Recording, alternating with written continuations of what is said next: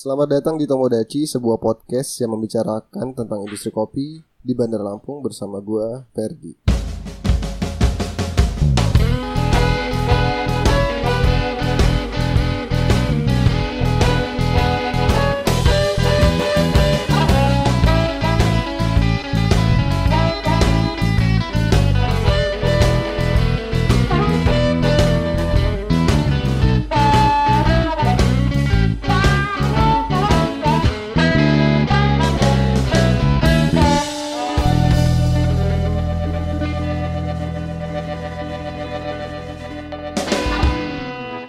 Hari ini cukup berbeda ya, karena kita take podcastnya di Persona Coffee di Jalan Panglima Polim nomor 16A. Yang kebetulan baru aja soft opening beberapa hari yang lalu. Eh, kenapa kita take di sini? Karena kita bakal ngobrol-ngobrol sama salah satu ownernya yaitu Pak Muhammad Bakri. Hai. Halo Pak, Halo, halo. Kabar sehat? Alhamdulillah, sehat. Alhamdulillah. Anak istri sehat ya? Ah, sehat semua. Wah ini kondisi baru aja buka ya. ya, ini kita lagi prepare nih. Hmm. Ah, Jadi eh, teman-teman mungkin yang belum pernah ke sini nanti bisa mampir ya setelah mendengarkan podcast ini terus nyobain kopinya. Kopinya enak-enak sih. Apalagi langsung dibikin sama ownernya nanti. Pak Akri yang memang sudah sebenarnya masuk industri kopi mah udah lama sih ya gabung udah sama teman-teman ya. Oh, oh. Itu eh, di komunitas waktu itu lu maksudnya Gue masuk 2016 awal-awal komunitas berdiri. awal Oh, terbentuknya itu udah langsung gabung waktu oh. itu Iya. kan. Di kegiatan apa sih Pak waktu pertama kali? Waktu itu seduh seru pertama. Heeh. Gue gue belum aktif di eh, komunitas. Cuman pas event pertama, seduh seru pertama itu gue Mhm. hadir di situ. Nah setelah itu mulai aktif eh, di kegiatan-kegigiatan berikutnya gitu. Jadi MC ya tiap Iya. semester. MC dadakan sih waktu itu. Eh, ta- tapi kalau sendiri eh, kehidupan lo pribadi pekerjaan lo adalah seorang dosen ya Yap. di Teknokrat ya, Uh-uh. komputer kalau nggak salah. Iya, Di komputer. Sebenarnya eh, yang membuat lo pertama kali mengenal kopi itu siapa sih dan gimana gitu prosesnya? Awalnya sebenarnya di Bandung, Oh di Bandung. di Bandung. Mhm. Waktu gua eh, studi lanjut kuliah di Bandung, eh, karena kebiasaan teman-teman tuh kalau eh, ngerjain tugas kan di coffee shop ya. Ya benar. Gitu. Nah, eh, pertama kali nyoba di salah satu coffee shop gede lah. Boleh nggak Hmm. sih sebut Nggak merek apa-apa, nih? nggak Oh ya, waktu itu eh, teman-teman sukanya nongkrong di Starbucks. Di Starbucks. Gitu. Mm-mm. Jadi gue penasaran nih kenapa sih hype banget gitu. Jadi gue nyoba eh, temen gue yang pesan gue nyoba ternyata lumayan enak. Nah, Hmm. Oh first time itu di Starbucks. nah, itu first ya? time ke Starbucks gitu. Terus eh, setelah itu gue datang sendiri, nyoba sendiri, nyoba Hmm. beberapa menu di Starbucks. Setelah itu gue ngerasa kayaknya nih dompet gue jebol deh kalau Starbucks terus. Iya benar. Ah. benar. Setelah itu gue gue coba tanya-tanya eh coffee shop yang lumayan enak terus murah di mana sih sebelah sini? Hmm. Nah, ada yang nunjukin ke sini. Nah dari situ gue mulai ngobrol, Hmm. eh, tanya-tanya sama ownernya atau baristanya gitu. Hmm. Habis itu mereka kasih reference, nah, coba ke sini, coba ke situ. Hmm. Akhirnya gue jadi petualang. Di Bandung itu ya. Uh, uh. Selama lo kuliah lanjutan. Selama ya? gue kuliah, setahun terakhir gue kuliah, Hmm. gue keliling, Hmm. coba-coba beberapa eh, kedai kopi. Dan itu Gitu. lo minumnya apa tuh saat itu? eh gua latte latte holic ya. Wah, oh Jadi, latte ya. Eh gua ke mana pun pesannya pasti latte Ah, ah. gitu. saat itu sudah Saat itu. sudah mulai eh, tanpa gula kah atau masih s- sejak saat itu gua nggak pernah udah nggak pernah gula. gula lagi ya? Udah udah mulai Gitu. mengurangi. Tapi sudah mulai memahami, maksudnya perkembangan pergerakan dari third wave segala macam. eh, third wave belum. Jadi gua Oh, belum belum tahu ada. kalau ada eh, ternyata ada tiga gelombang Hmm, gitu hmm. di kopi. Yang gua tahu cuman ya kopi eh, pakai mesin. eh, kalau seneng espresso minum espresso ya gue Hmm. udah tahu apa itu espresso americano itu apa Iya, tapi ya eh, base-nya ya masih espresso gitu Hmm. Nah, sebelum seperti itu ya. Mm-mm. Pertama kali minum filter. Gua kalau nggak salah ngelihat Instagram lo tuh post lo ada kopi banyak banget toples gitu. Itu Ah, ah. 2016 itu nggak salah ya. ya uh, top toples kopi banyak banget gitu kan. uh, Itu pertama kali lo Ah. brewing. itu pertama kali gua Heeh. nyoba filter Uh, awalnya kok seru banget ya gitu Hmm. Ad- ternyata kopi itu kalau tanpa susu punya banyak rasa Iya iya iya. eh gue inget banget pertama kali gue pakai gue masih eh ke bawah eh, eh, inilah gue harus minum itu ya harus base nya espresso karena nggak ada Uh-huh. mesin gue beli mocha pot Hmm. paling nggak mirip-mirip lah Ya. nah hari pertama gue terima mocha pot eh kawan ya si Devin Hmm. Bawa. Kopi eh, sisa gitu sebenarnya Hmm. waktu itu si Malungun si Malungun. gue terima baru terima kiriman mocha pot langsung Hmm. kita coba pakai mocha pot Hmm. dan itu gue bilang ini kopi enak banget gitu Hmm. padahal dibuat pakai mocha pot setelah itu eh, ada yang kenalin eh, V60 Hmm. ada- mulai, mulai dari situ gue bergeser Hmm. yang dari latte kok malah menikmati yang Ya, kopi filter, ya. filter Dan itu di 2016 itu udah kenal sama komunika, apa komunitas ya? ya eh, sem- semenjak kenal komunitas semakin banyak eh, Hmm. yang gue tahu tentang kopi gitu Tapi apa sih Pak yang membuat lu tertarik untuk mempelajari lebih, lebih dalam gitu masalah kopi ini? Kan lu sendiri jauh tuh kan, eh, Uh-uh. studi lu ya komputer kan, iya robot-robot gitu. Oh. Eh, apa ya? Kalau minum kopi itu ada sesuatu yang bisa dinikmati gitu. Hmm. Bukan cuma dari segi rasa. Yang gua nikmati itu justru proses saat membuat kopinya Hmm. gitu. Jadi banyak sekali yang harus eh, harus gue pelajari, yang gue ulik. Setelah kenal dengan kawan-kawan komunitas, ternyata ya gue semakin banyak tahu. Oh kopi ini eh, apa ya satu entitas yang perlu perhatian gitu. Hmm. Jadi lo salah dikit nyeduhnya rasa yang yang pengen lu dapetin ya nggak ketemu gitu kan Iya iya iya. kayak gitu. Dan dan lu sebagai seorang yang yang akademik itu melihat ini masuk ke ranah saintifik nggak sih kira-kira? Iya, gue ngeliat ini uh, sains banget gitu. Hmm. Karena uh, setelah itu kan banyak tuh yang suka share uh, tulisan-tulisan Research. uh, research gitu kan. Gue baca-baca, wah ternyata menarik. Uh, mulai dari physical, kimi, Iya. chemicalnya, Iya. ternyata semuanya ngaruh gitu. Hmm. Dan ah, bagi gue itu menarik banget. Gitu. Ya, dan itu emang apa ya? Baru juga sih ya sebenarnya kita kita tahu hal-hal seperti itu ya. Iya, Jadi banyak Uh-uh. banyak banget research yang di share gitu Uh-uh. di online ya. Dan akhirnya lu mulai eh, perjalanan kopi lah ya.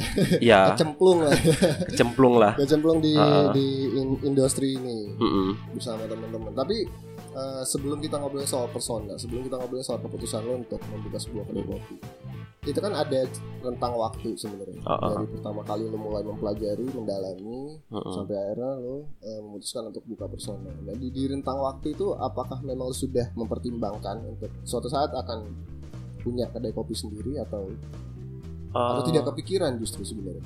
Sebenarnya sih gue udah mikirin ini di 2017 Mhm, gitu. mhm. Sebenarnya udah ada embrio. Waktu itu gue masih berpikir, oke lah kalau gue nggak bisa eh, buka coffee shop, mungkin gue punya eh, produk kopi, eh, entah itu gue buat eh, botolan, terus gue titip di eh, coffee shop eh, kawan-kawan gitu. Iya.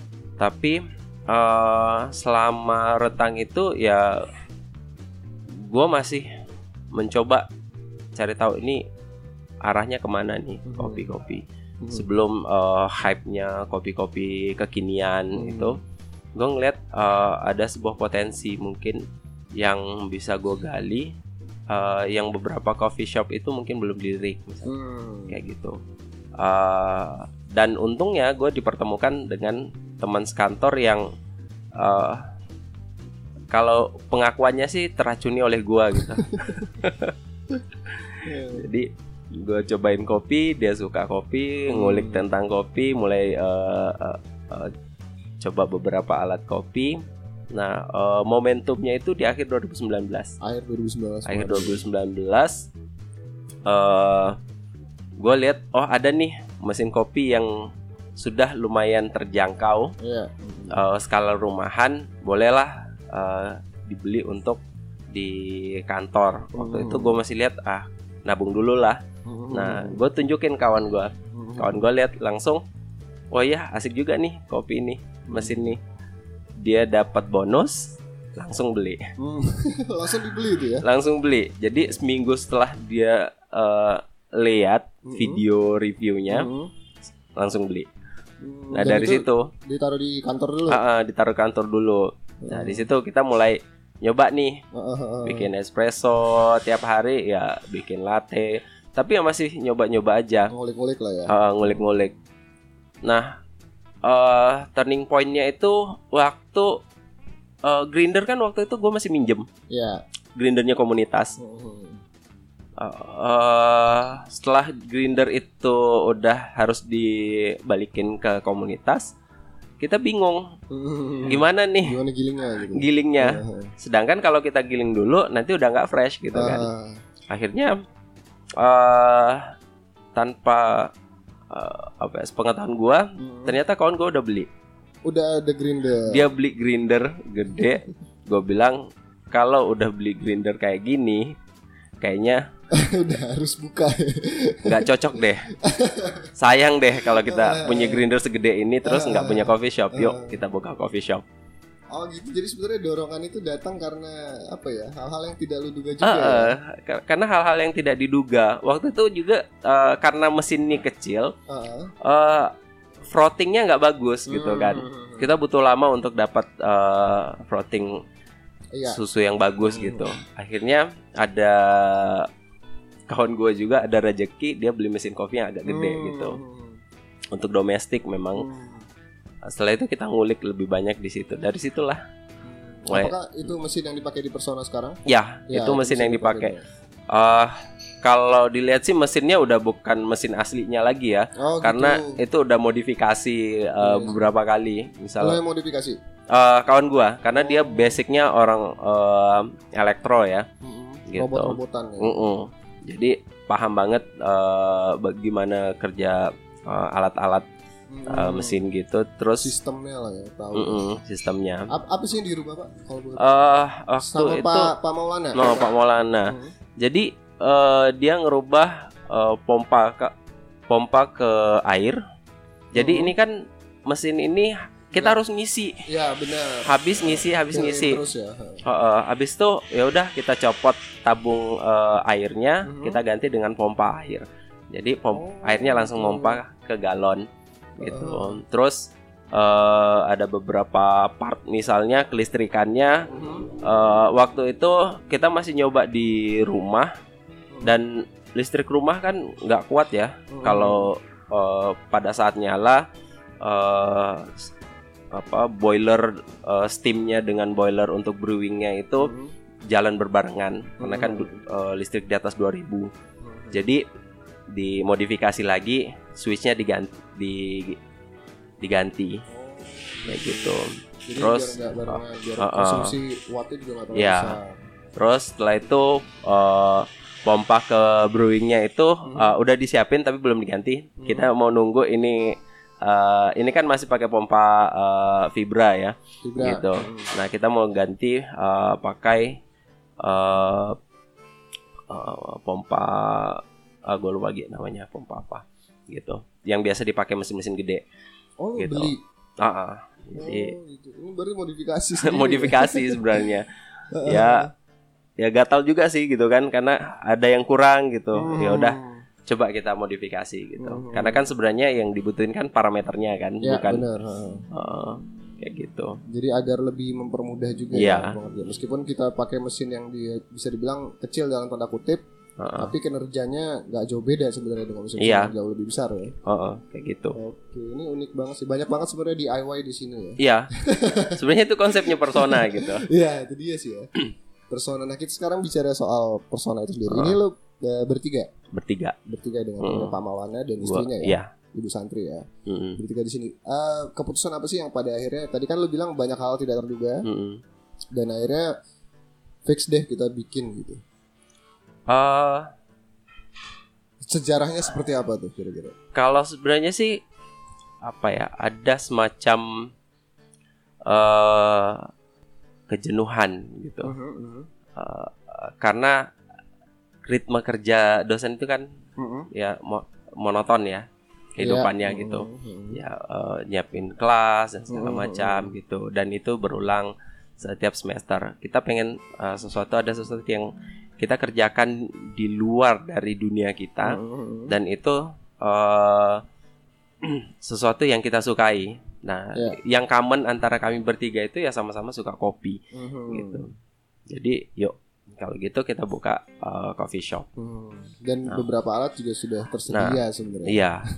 Nah, alatnya udah ada, Nah. alat gua uh, ada uh, dari Maulana juga udah ada beberapa Hmm. alat Hmm. kita gabungin ya udah Hmm. Kita Dan akhirnya terbentuklah persona. Terbentuklah Ini persiapan dari persona. kapan sih kak? kita start dari November, sebenarnya. November 2019 ya? uh, udah ada beberapa alat. Terus uh, Januari itu kita dapat tempat. Hmm. Setelah itu uh, Februari kita start develop uh, uh, mulai bangun Hmm. bangun tempat Eh, seharusnya sih selesai Maret dan April buka running. Heeh. cuma karena Ya, kondisi ya pandemi kondisi pandemi ini akhirnya kita Undur. eh, rem dulu gitu Hmm. takutnya nanti kita udah habis-habisan keluar modal ke sini terus Iya, benar. eh, ternyata pandemi berkepanjangan nah nanti kita bisa buka kedai kopi tapi nggak ada yang datang dan kita nggak bisa makan gitu Ya, benar. ya Brandingnya nggak dapat nanti. mm-mm, gitu Jadi memang nunggu sampai akhirnya Juli ya. ya akhirnya Juli karena udah situasinya normal Hmm. ya akhirnya kita oke lah Memberanikan diri Mm-mm. dan terbukalah persona. Yap. Dan kalau boleh tahu sebenarnya, kenapa milih nama persona dan apa sih maknanya buat kalian bertiga? persona nih karena gue selalu bawa tagline ini Hmm. sejak eh, bergabung di komunitas gitu nah, sebenarnya ini kata-kata yang gue dapat dari eh, Om Tony Wahid Hmm. Cikopi Hmm.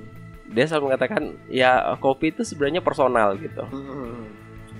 Nah, gue terngiang-ngiang dengan kata-kata itu. Ya, ternyata benar juga sih. Ya, eh, kalau kata teman, kopi itu cuma butuh air, Ya. ya kan. Hmm.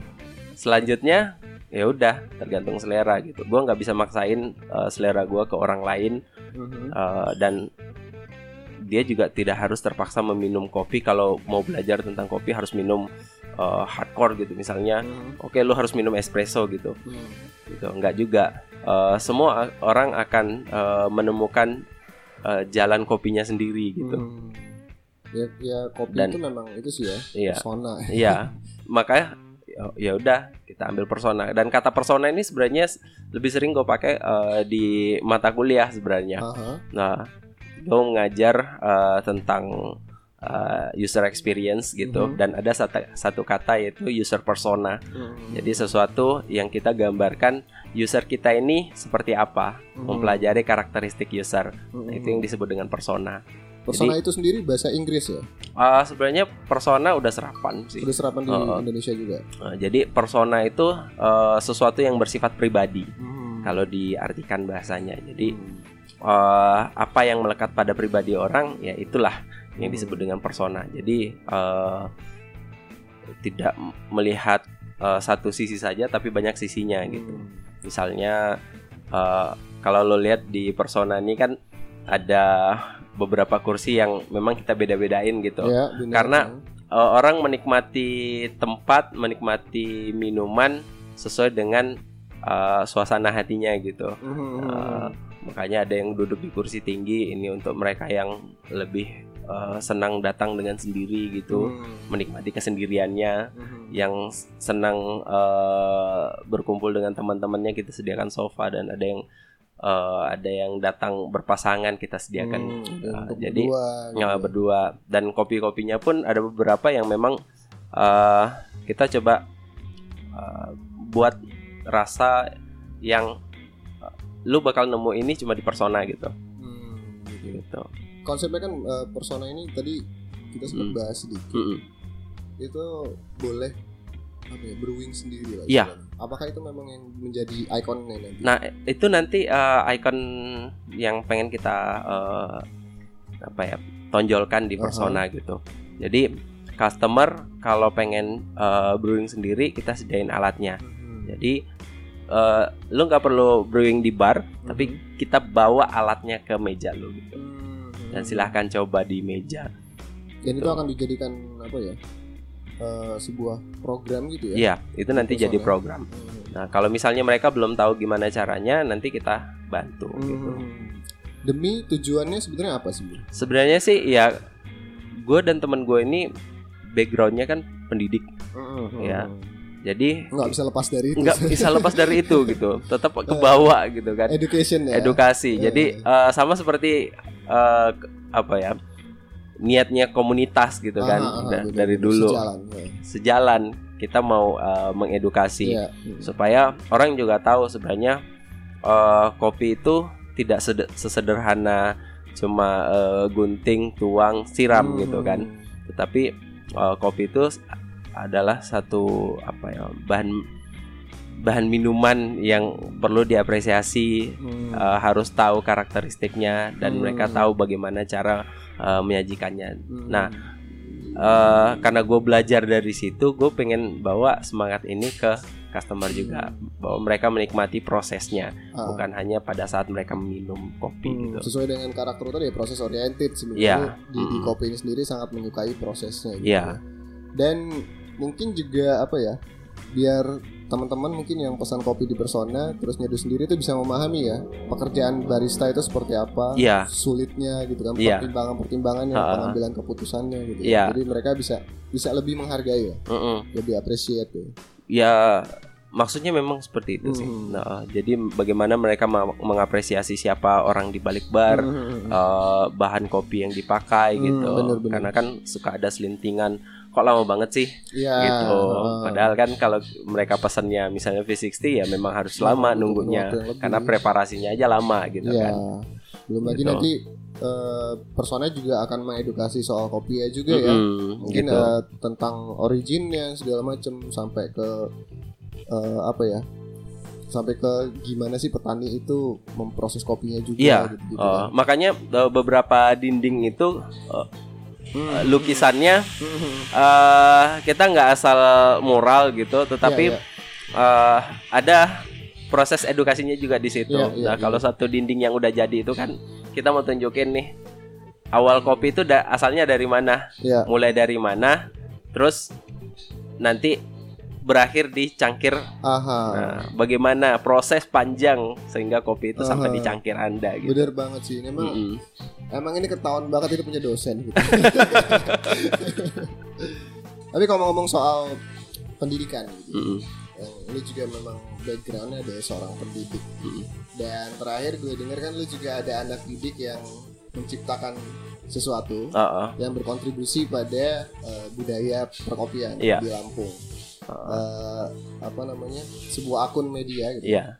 yang menyajikan informasi tentang Hmm. kopi itu info kopi BDL itu Iya. gimana sih pak lu bisa ceritakan itu anak didik lu banget gitu ya Iya. mahasiswa bimbingan atau gimana Eh, bimbingan gua. Jadi Ah. awalnya itu dia ngajuin eh, judul tentang eh, pemasaran eh, kopi kopi bubuk Mhm. waktu itu. Mhm. Eh, dan gue nggak serk, gue bilang ah ini nggak menjual gitu. Oke Coba lo eh, keliling. Jadi waktu itu gue suruh lu keliling beberapa jalan. Nih satu jalan aja deh sepanjang jalan ini dan Pagar Alam. Lo cari coffee shop ada berapa Mhm. atau orang yang paling nggak dia jual kopi gitu. Mhm. Ada kopinya. Mhm. gitu. Nah, eh, cari tahu ada berapa banyak dan eh, lu tag satu-satu produk Hmm. mereka, lu info infokan dalam satu eh, akun, nah Hmm. eh, media sosial. Pilihannya waktu itu Instagram karena paling mudah Iya. gitu. Jadi gue bilang udahlah buat eh itu pun spontan aja gue bilang ah info kopi BDL Mhm. namanya Awalnya. gitu kasih kayak info kopi BDL gitu kan karena kan eh, kenapa BDL Eh, skupnya Bandar Lampung. Bandar Lampung Iya, karena bener. gue mau memperkecil eh, area penelitiannya Iya, kalau iya, gue iya. bilang info kopi Lampung ntar terlalu besar Iya benar. eh, area Luas banget. eh, eh, area penelitiannya jadi gue bilang info kopi BDL lah Mhm. Nah, akhirnya dia buat eh, sebenarnya ya tujuannya untuk ngambil data aja sih. Hmm, waktu penelitian. itu. Hmm. Iya penelitian. Hmm. Cuma pengen tahu setiap post eh, itu berapa likes Hmm. dalam satu minggu dapat berapa likes, berapa komen gitu kan. Eh, dia repost atau enggak. Nah selama mengerjakan itu ternyata respon dari eh, penggiat kopi atau orang-orang yang buka usaha kopi akhirnya Hmm. Oh bagus. gitu ah, ya. ah, Oh. gayung bersambut akhirnya jadi Hmm. konten jadi usahanya dia sendiri Iya benar. gitu Dan akhirnya itu eh, dilanjutkan. nah, akhirnya jadi itu. lanjut programnya Hmm. gitu dan kebetulan anaknya eh, anak fotografi gitu punya usaha fotografi jadi eh, makanya posting-postingnya itu eh, fotonya bagus-bagus Iya, gitu. iya, iya. dan responnya juga lumayan ya bersyukur sih Hmm. gitu ternyata ada sesuatu yang eh, terjadi eh, spontanitas Hmm. tapi ternyata eh, punya impact gitu. Hmm. Dan apakah menjadi keputusan lu juga untuk udah lanjutkan aja gitu? gue sih ngomong gitu. Hmm. gue nanya sebelum dia lulus, Hmm. lu mau ngapain setelah ini? Hmm. Kalau enggak, itu aja tuh duitin, Hmm. gitu kan? Iya, iya, Ini duit nih, gitu. Kalau-. Kalau mau diduitin, gitu kan? Hmm. Eh, bisa nih dilanjut. Ya karena eh, memang industri kopi itu kan butuh eh, media ya untuk promote gitu. Ah, benar benar banget. Nah, salah satunya ya ya di sini gitu. Menjadi peluang Iya, sebenarnya kan. menjadi peluang. Di saat yang lain eh, banyak yang membuka kopinya, ini kita ambil peluang sebagai media. Iya, Informasinya media untuk gitu ya. informasinya gitu. Ini memang sesuatu yang cukup berbeda. Memang ya beginilah ya kalau ketemu dosen tuh kalau ngobrol ada aja gitu idenya ya. Tapi mahasiswa lu waktu itu gak kesulitan. Eh, sebenarnya sih kesulitan sih. Orangnya ada di sini sebenarnya. Dia, lu eh, tanya sendiri deh ntar. Ya, nanti kita ngobrol-ngobrol Ah, bisa. ngobrol. nih. Eh, eh. ada Karena- kesulitan lah pasti ada. agak kesulitan karena gue bilang ini proses penelitian yang agak mahal karena Hmm. nggak ada tempat eh, kedai kopi lu datang terus cuma Hmm. minta foto produk lu nggak beli gitu kan Iya benar. ya paling nggak lu ngeluar modal beli dulu Eh, mungkin suatu saat eh, lu nggak perlu beli mereka yang nyediain gitu kan Iya sih. cuman di awal-awal ya butuh modal sih Iya benar. Hmm. gitu gue juga agak ragu sih waktu itu takut aduh habis nggak nih modal dia ntar Iya uang kuliah lagi kan eh, dipakai buat ini eh. buat beli kopi itu untuk ngambil bahan Tapi akhirnya ya alhamdulillah berjalan dengan lancar. ah, ya. alhamdulillah berjalan Dan gitu sekarang tuh kalau nggak salah udah mencapai hampir 5000 ya. Oh, udah lima ribuan lima ribuan followers Dan Gitu. ya itu menjadi pembicaraan hangat juga di beberapa eh, ke- apa penggiat kopi lah. Iya. ya. Maksudnya eh, ya sekarang ini banyak banget kan memang Iya media-media selain kita sebagai komunitas juga ada media-media lain yang muncul. Iya. Nah, itu memang apa ya? 2020 ini memang eh, mulai ini lagi ya muncul lagi ya iya eh, budayanya gitu ya. Meskipun memang saat ini kalau pasar ya kita memang masih melihat pasar sebagai pasar-pasar eh, apa namanya? Pasar kopi itu yang tertua itu masih segmented, kita masih Iya. bisa dibilang seperti itu ya, Betul. masih too segmented ya, Mm, masih terlalu kecil. Cuman eh, teman-teman yang muncul, teman-teman baru, terus mm. Eh, media-media baru itu memang lebih banyak lagi sekarang.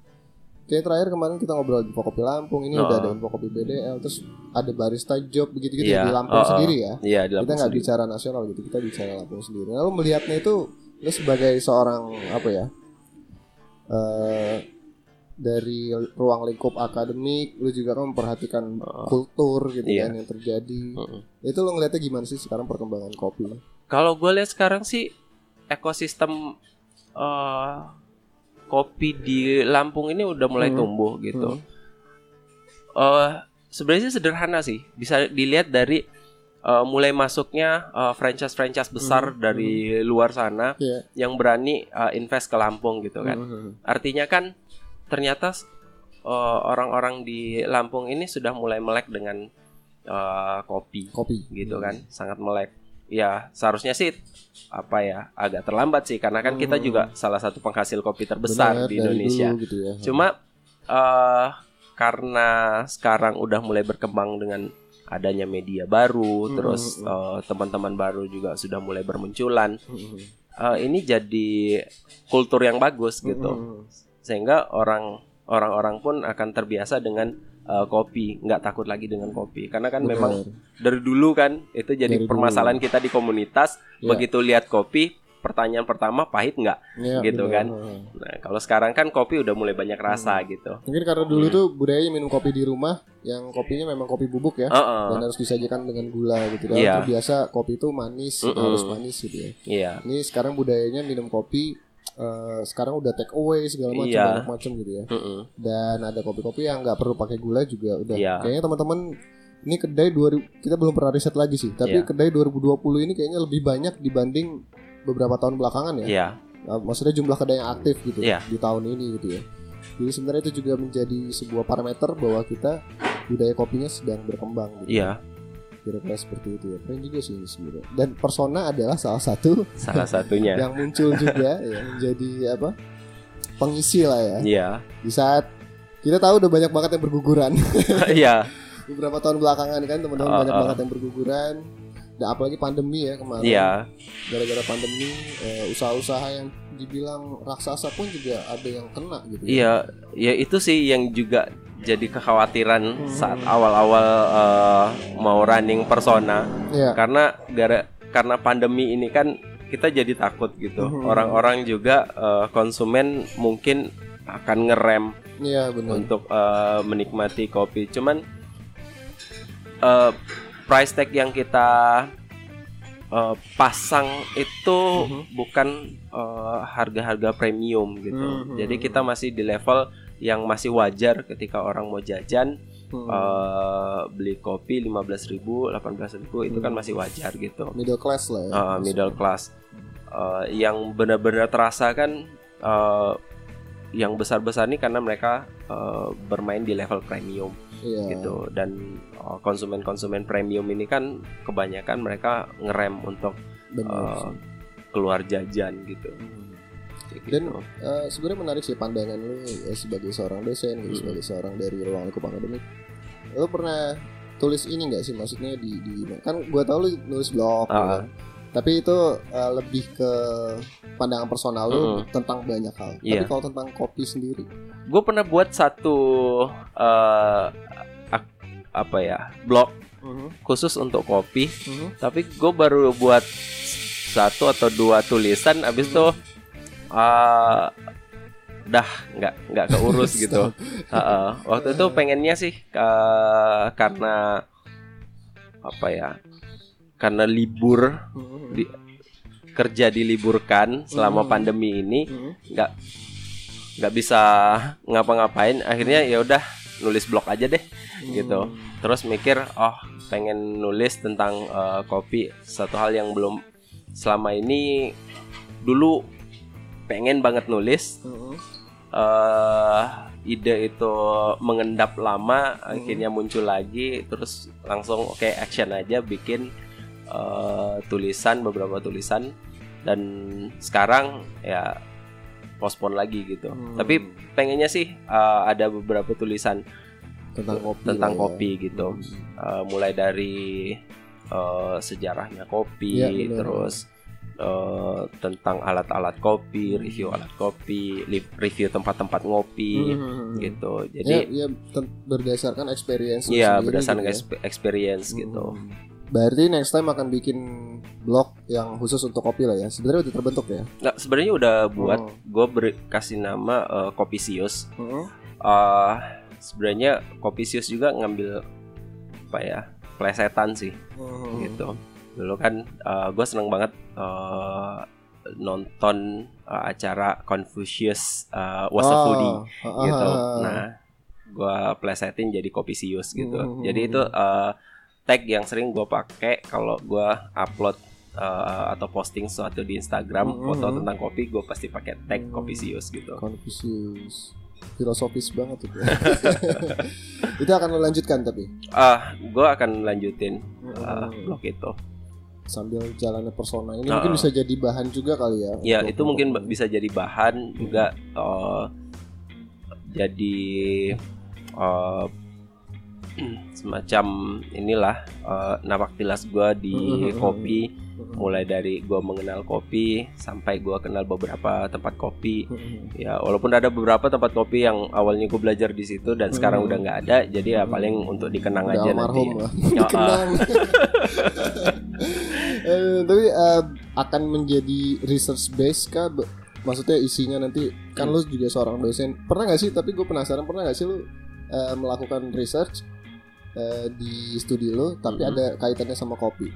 Uh, beberapa kali sih gue Hmm. uh, ambil tapi bukan research semacam uh, project base Mhm. uh, gitu Uh, dulu uh, waktu masih ngomongin uh, trading trading Hmm, kopi gitu gue coba buat uh, satu uh, website Ya. jadi website uh, untuk uh, tempat para trader kopi Hmm. kumpul di situ. Jadi Hmm. eh, dari produser kopi masuk ke situ, eh, Hmm. tradernya masuk di situ. Hmm. Jadi mereka ketemu situ untuk lelang kopi gitu. Hmm. Nah, walaupun eh, itu juga eh, gagal karena eh, tim risetnya waktu itu bukan orang yang eh, terlalu serius untuk mengerjakan kopi. Jadi Hmm. waktu itu gue sebagai dosen aja, eh, Hmm. bimbingan gue yang jalankan. Cuman ya itu gagal di tengah jalan gitu Hmm. karena dia nggak lanjutin, Belum sempet jalan. Eh, belum Belum. sempat jalan. Oh. Nah, yang berhasil itu ya salah satunya ya info kopi Oh, info kopi BDL. BDL ini ya. Berarti sebenarnya sudah banyak ya. Tapi bisa lu jadikan tulisan gak sih sebenarnya? Eh, sebenarnya sih ya bisa. Uh, karena Uh, bisa jadi, menjadi pembelajaran ya Iya. buat orang-orang di luar sana yang baca Mm-mm. gitu. Apalagi kayak sekarang ini kan lagi banyak banget yang pengen berkecimpung di di apa sih namanya dunia media lah ya gitu. Iya. Di, di Instagram aja banyak banget kan sekarang mau jadi influencer. Iya, mau jadi betul. jadi kayak lu bikin apalagi yang yang dia itu base-nya riset gitu ya, Iya. hasil-hasil riset Mm-mm. gitu kan itu berguna banget gitu. Mm-mm. Dan ini terakhir sih, Pak. Kira-kira eh, next target lu sendiri sih untuk lu secara personal dan untuk persona gitu. Gimana ke depannya? Eh, kalau target sih ke depannya gue pengen eh, dalemin lagi eh, ilmu di kopi gitu. Mungkin gue akan eh, ambil sertifikat eh, Mhm. SCA mungkin Oh, gitu. gitu. Eh, Oh. terus masuk ke, Ke barista atau gimana eh, sertifikasi? di barista dan ke depan sih gue pengen eh, coba masuk di eh, roasting Mhm, gitu. mhm. Jadi Oh, udah ada rencana mau ada roasting. rencananya ke sana Berarti gitu. udah ada alat nih, jangan-jangan Ah, belum. kirain taruh di kantor udah ada alat. Enggak. Eh, mungkin nantilah ya. Masih udah ini. mau mempelajari masalah tapi gue mau eh, perdalam dulu ilmu Mhm. kebaristaan. Mhm. Setelah itu eh, baru masuk ke wilayah itu. Mhm. Dan memang sih gue dan Maulana Mhm. eh, pengennya sih research di arah situ. Mhm. Jadi misalkan eh, apa ya? Banyak hal yang bisa diukur dari kopi banyak banget ya. Eh, walaupun saat ini orang masih nganggap eh, ini bergantung banget sama expertnya gitu Iya. bergantung banget sama orangnya tetapi ada sesuatu yang bisa dioptimasi ada yang di- bisa diotomasi gitu Mhm. dari eh, dunia kopi cuman memang ini eh, riset yang panjang karena Mhm. variabel yang terukur pun eh, belum tentu ada alat ukurnya gitu kan Iya, bener sementara banget sih. Heeh. Tapi udah ada udah ada gambaran lah ya, Oh, ancang-ancang. sih udah udah ada gambaran. Maksudnya kalau nanti persona udah jalan eh, stabil, gue Hmm. juga berpikir eh, saat saatnya untuk eh, lanjut studi Iya. gitu. Ya karena sebagai dosen kan eh, lulusan S2 aja nggak cukup Hmm, gitu. hmm, hmm. Jadi harus doktoral. Cuman eh, gimana kalau doktoral gue ini ya ada kaitannya juga dengan kopi gitu. Hmm. Jadi Oh, gitu. paling nggak eh, sejalan lah Mhm. gitu dengan apa yang gue sukai dengan apa yang gue kerjakan sebagai Hmm. dosen gitu.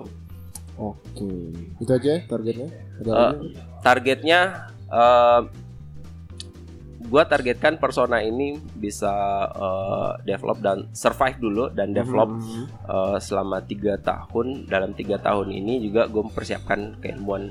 Paling eh, target paling dekat ini adalah gue perdalam ilmu kebaristaan dulu. Gitu. Kalau program edukasi tadi itu bakal berjalan di bulan depan kah atau kapan? Eh, program edukasi itu nanti eh, berjalan mungkin setelah dua bulan berjalan karena Setelah kita harus lihat ya. eh, lihat ritme Hmm. kerja dulu. Setelah itu kita harus juga siapkan kontennya Iya, gitu kan sih. karena eh, nggak selamanya kita akan eh, assist eh, customer belajar, Hmm. tapi mereka juga kita tumbuhkan eh, minat untuk membaca Hmm. gitu. Jadi paling tidak mereka baca dulu, oh begini Hmm. caranya, Hmm. atau mereka nonton dulu gitu. Hmm. Paling ya kita siapkan dulu Oh bakal banyak program-program berkaitan dengan Iya, itu semua gitu, gitu. ya. Mungkin ada nonton bareng mungkin. Nah, mungkin ya, kopi kan udah ada beberapa tuh dokumentari kan. ha-ha. Hmm. ya pengen sih nanti gitu eh, ada acara nonton bareng atau nye- nyedu eh, kelas seduh gitu. Hmm. Mungkin seperti itu. Ya, Oke, keren. Gitu. Kalau gitu thank you Pak Ya. Akri udah ngobrol bareng Tomodachi. Ya, sama-sama. Semoga sukses ya buat Pak Akri, Pak Maulana dan Ibu Santri juga buat Ya. persona semoga semakin berkembang. Oke. Dan buat teman-teman juga yang udah mendengarkan Tomodachi sampai detik ini, thank you. Dan sekali lagi kalau teman-teman masih penasaran nih gimana sih persona gitu ya, kalian bisa datang ke Jalan Panglima Polim dekat SMA 9 lah. Ya, dekat dekat SMA Jawa. 9. Mampir aja ke sini, kopinya enak-enak. Udah nyoba semua. Latenya kalau ke sini minta bikinin latte deh coba. Ini gambarnya ini dosen paling jago ngelatih. si Rio aja kalah ini.